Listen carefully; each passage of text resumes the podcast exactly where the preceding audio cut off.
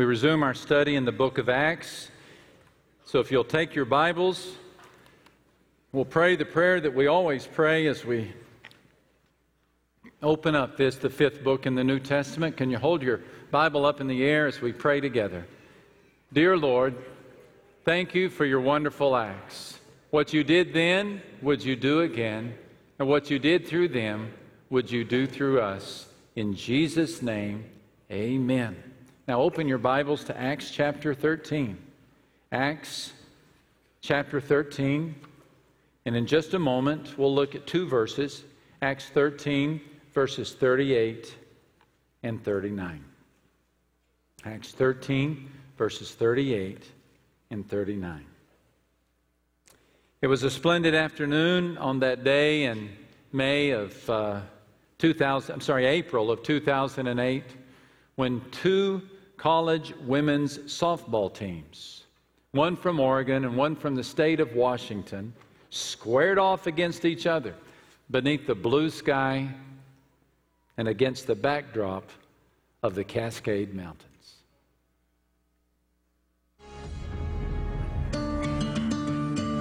The setting for this one was a bit different.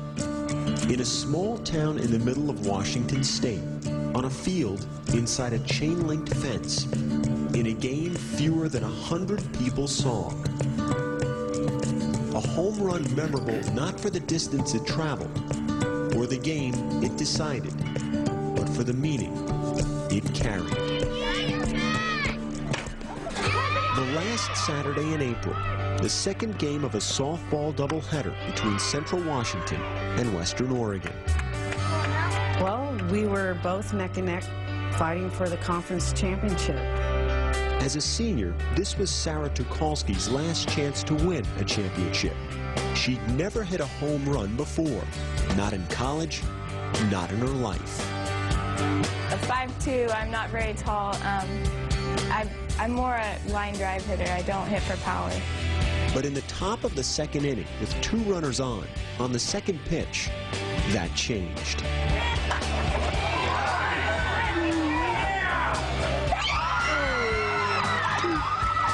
I hit that pitch and it just went. And we're just cheering, and the runners are cheering as they round the base to head home.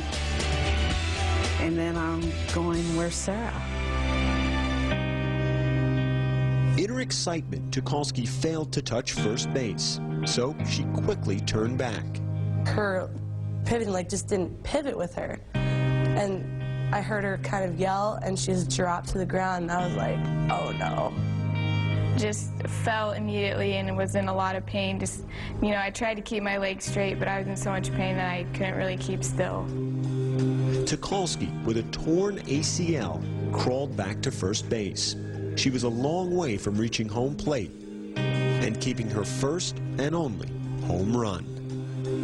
When she got back to first base, she just she laid there and she hugged on to first base, and then I at that time I was staring at the base and I go, what on earth are we gonna do? And I turned the umpire standing right next to me. I said, what is the ruling if I put somebody in for Sarah? He said, it'll be a two-run single. If anybody would have on her team would have helped uh, Sarah, she would have been a called called out. That was the problem. None of Tucholsky's teammates were allowed to touch her. Hmm. What are they going to do now? That was mean of me to stop the video right there, wasn't it? But look at the problem here. Sarah Tucholsky hits a home run, forgets to touch first base. Her coach tells her to come back. And when she pivots, she tears the ACL in her knee, drags herself over to the bag, and there she hugs first base. The coach wonders if they can help her. He says, Well, only at the expense of the home run. Sarah doesn't want to leave the field.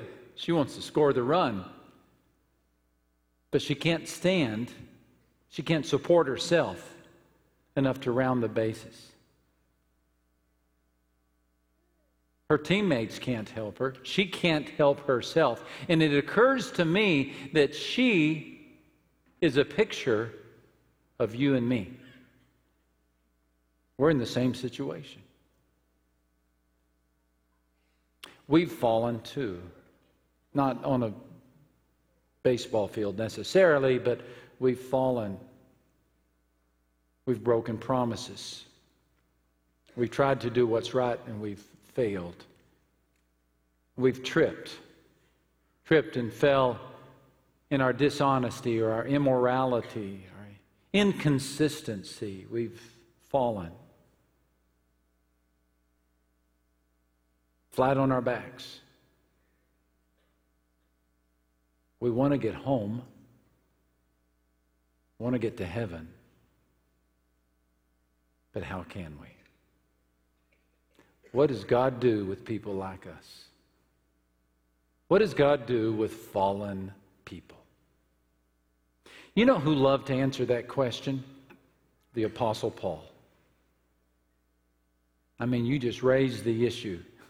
And it seems like every time he picks up a pen to write or stands up to speak, he's talking about the forgiveness of sins. In fact, he made forgiveness the theme of his first recorded sermon.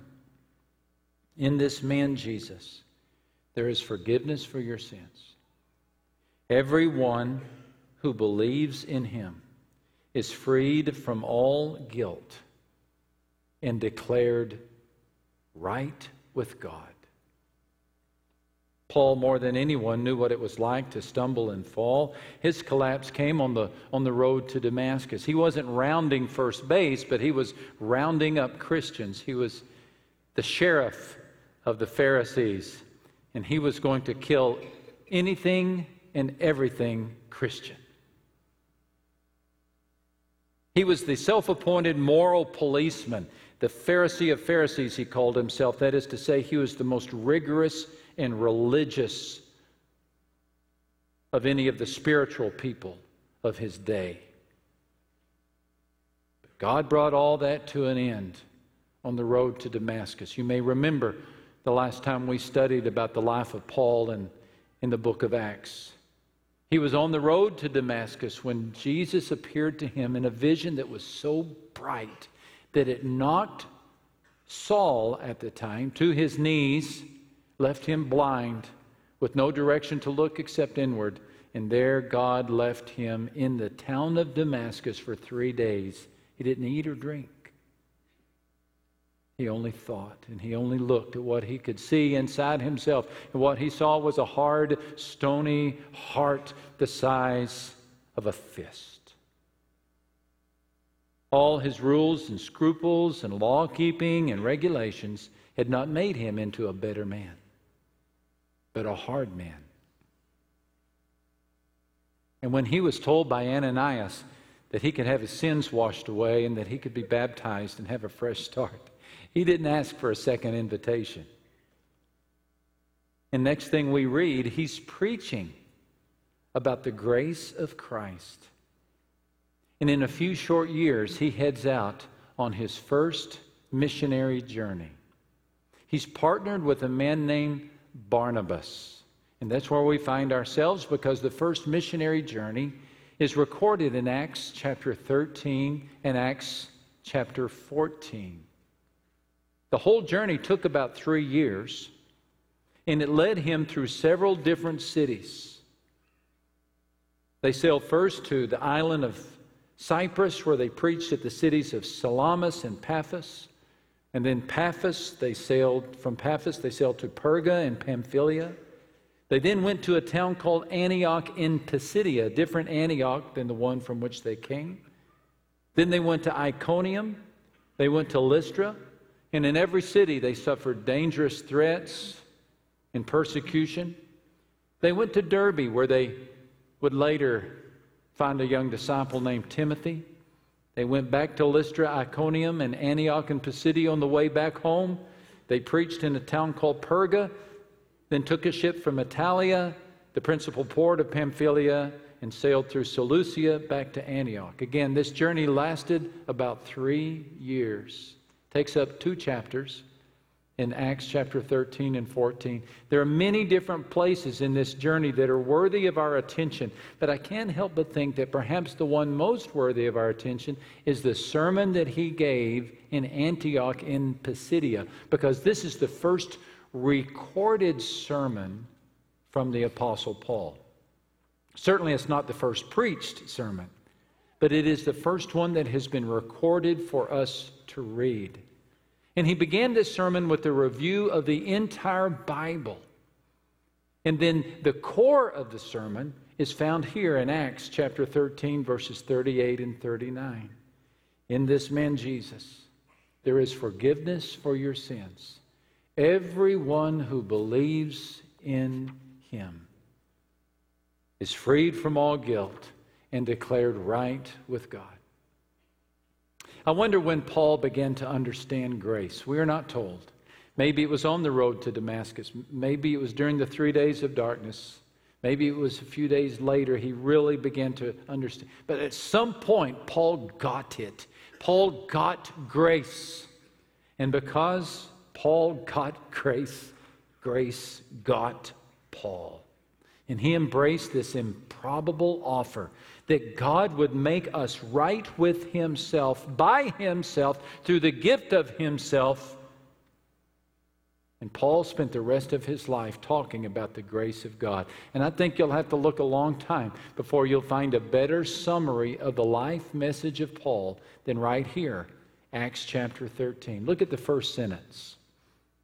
In this man Jesus, there is forgiveness for your sins. Paul wants you to know that it's possible to have forgiveness for your sins. Now, it's very possible for us to make that announcement and somebody go, Well, what's the big deal? Because we live in a culture that doesn't make a big deal out of sin. When Tiger Woods confessed his sins last month, he posted a sentence on his webpage that read like this I have let my family down, and I regret those transgressions with all my heart.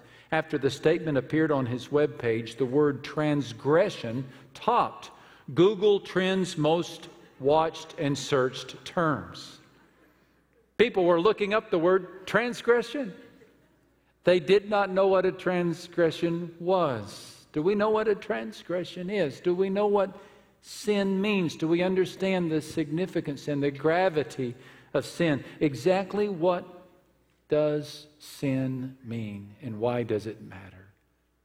Again, leave it up to the Apostle Paul to give us a one sentence answer. He said, All have sinned, all fall short of God's glorious standard. God says, I need you to cover the bases, and you can't get past first base. You have fallen short of my standard. What is the standard that God set? In the story of the Garden of Eden, he says that he created man and woman in his own image. That is to say, that we are the image of God. Our original design dictated that we would reflect God everywhere we go, we would be his image. We would speak as he speaks. We would think as he thinks. We would be his image. We would act as he acts, behave as he behaves. So much so that we would be the image, the representation of God. That when we walk into a room, people would say, Oh my goodness, God is in the room. I don't know about you, but it's been a long time since my wife made that comment since I came when I came home. I have fallen short. I have fallen short of God's glorious standard. I believe we do not understand. It's just almost impossible for us to comprehend the original standard that God had set for us, that we would reflect Him everywhere we go. But who among us would say, okay, I may not have done that so far in life, but count on me for the next 24 hours. I will reflect God's glorious standard for the next 24 hours. Raise your hand if you'll say that. I can't either. I can't promise that.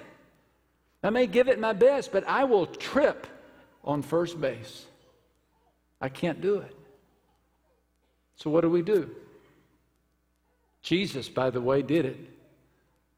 He met the standard. Christ never sinned. That is to say, that everywhere he went, he reflected the image of God. Not once did he turn right when he was supposed to turn left. Not once was he silent when he was supposed to speak, or did he speak when he should have been, remained silent.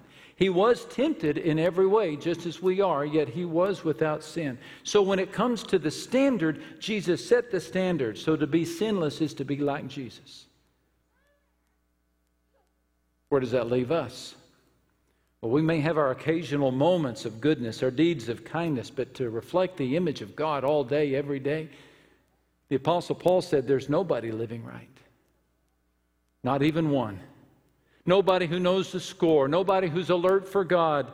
They've all taken the wrong turn. They've wandered down blind alleys. No one's living right. I can't find a single one. We're all in the same sinking ship. We've all stumbled. We can't get off first base. We need some help. We need somebody to do for us what Mallory Holtman did for Sarah Tucholsky. Who remembers where we left Sarah Tucholsky? On first base, with a torn ACL, with a desire to make it around the bases, but unable to support herself. The umpire said, if any of your teammates touch her, the run doesn't count. So she couldn't support herself, her teammates couldn't help her, but somebody came up with an idea. Mallory Holtman came up with a solution. That's when Central Washington's Mallory Holtman, a player with more home runs than any other in conference history, a player for the opposing team, spoke up. I went to the home plate umpire and asked if we could pick her up and carry her, and he looked at me a little strange. And the umpire went and said, yes, you can do that. I'm still standing there in shock. I don't, I said, thank you so much. We asked her, so like, is it okay if we pick you up and carry you around the bases? And I say yes, and you know, and say thank you. And she says, you, you hit the ball over the fence, you deserve it. For that reason only, because she deserved it, Holtman and Liz Wallace began to carry the injured Tucholsky, stopping to touch her left foot on each base as the three made their way around the diamond. We actually started laughing because we were just wondering what this would look like to all the people in the stands. When I looked up, I I didn't see, you know, giant like smiles and screams. I saw emotion and tears and and people crying. It's a great moment when someone has character to step up and do the right thing at the right time. It's emotional. You're proud.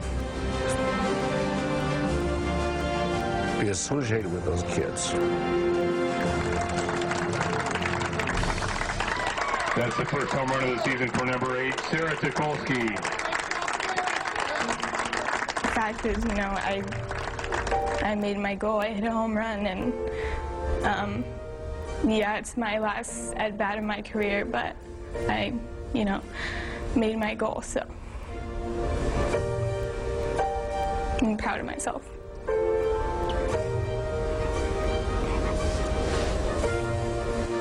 Mallory Holtman, Liz Wallace, and the Central Washington team lost the game that day, 4 to 2. Sarah Tucholsky lost the rest of her season and her career to a knee injury.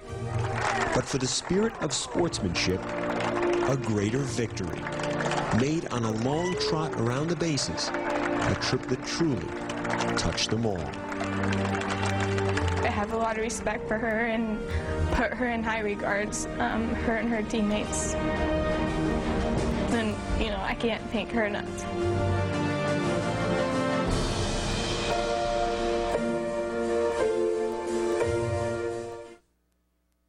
Now, why was her solution the perfect solution? Why was her solution, Mallory's solution, the perfect solution?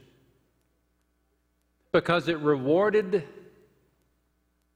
it rewarded the player and still honored the standard. You see, the standard said that the player had to touch every base. And the standard said that none of her, co her players on her team could help her. But Mallory came up with an idea. The one person who could help her helped her and carried her home. You see, that's what we need. We need somebody who will come up to us and say what Mallory said to Sarah, and that is, if you'll let me, I'll carry you home. Now, I can't do that for you because I've got my own bad knee. I've taken my own stumbles. We're in the same sinking boat. I can't carry you, and you can't carry me. What you and I need is somebody from the outside who has no injury, who has not fallen, one who has not stumbled to come and carry us home. And who is that? That is Jesus Christ. And what sets Christianity apart as the unique and only grace offering religion that has ever touched this globe is the promise of Jesus Christ as articulated right here in the words of the Apostle Paul. In Jesus, there is forgiveness of your sins. In Jesus, in Him and what He has done. And everyone, everyone who believes in Him is freed from all guilt and declared right with God. Only Jesus could help us, for only Jesus was sinless. I couldn't carry you, you couldn't carry me, we're too sinful. But Jesus personally carried away our sins in his own body on the cross so we can be dead to sin and live for what is right. You have been healed by his wounds. Look who takes the initiative. God does. Look who does the work. God does. Look who bears the weight, shoulders the responsibility. Look who ensures our delivery. God does through Jesus. Salvation from beginning to end, from start to finish, from stem, stem to stern, is the work of God. We don't do the work. God does not stand up on a mountain and tell us to climb it and find Him. No, He comes down into our dark valley and finds us and carries us out. He does not offer to pay all the debt minus a dollar if we can just somehow come up with a dollar. No, He pays every penny. He doesn't offer to complete the work if we can just get it started. No, He does all the work from beginning to end.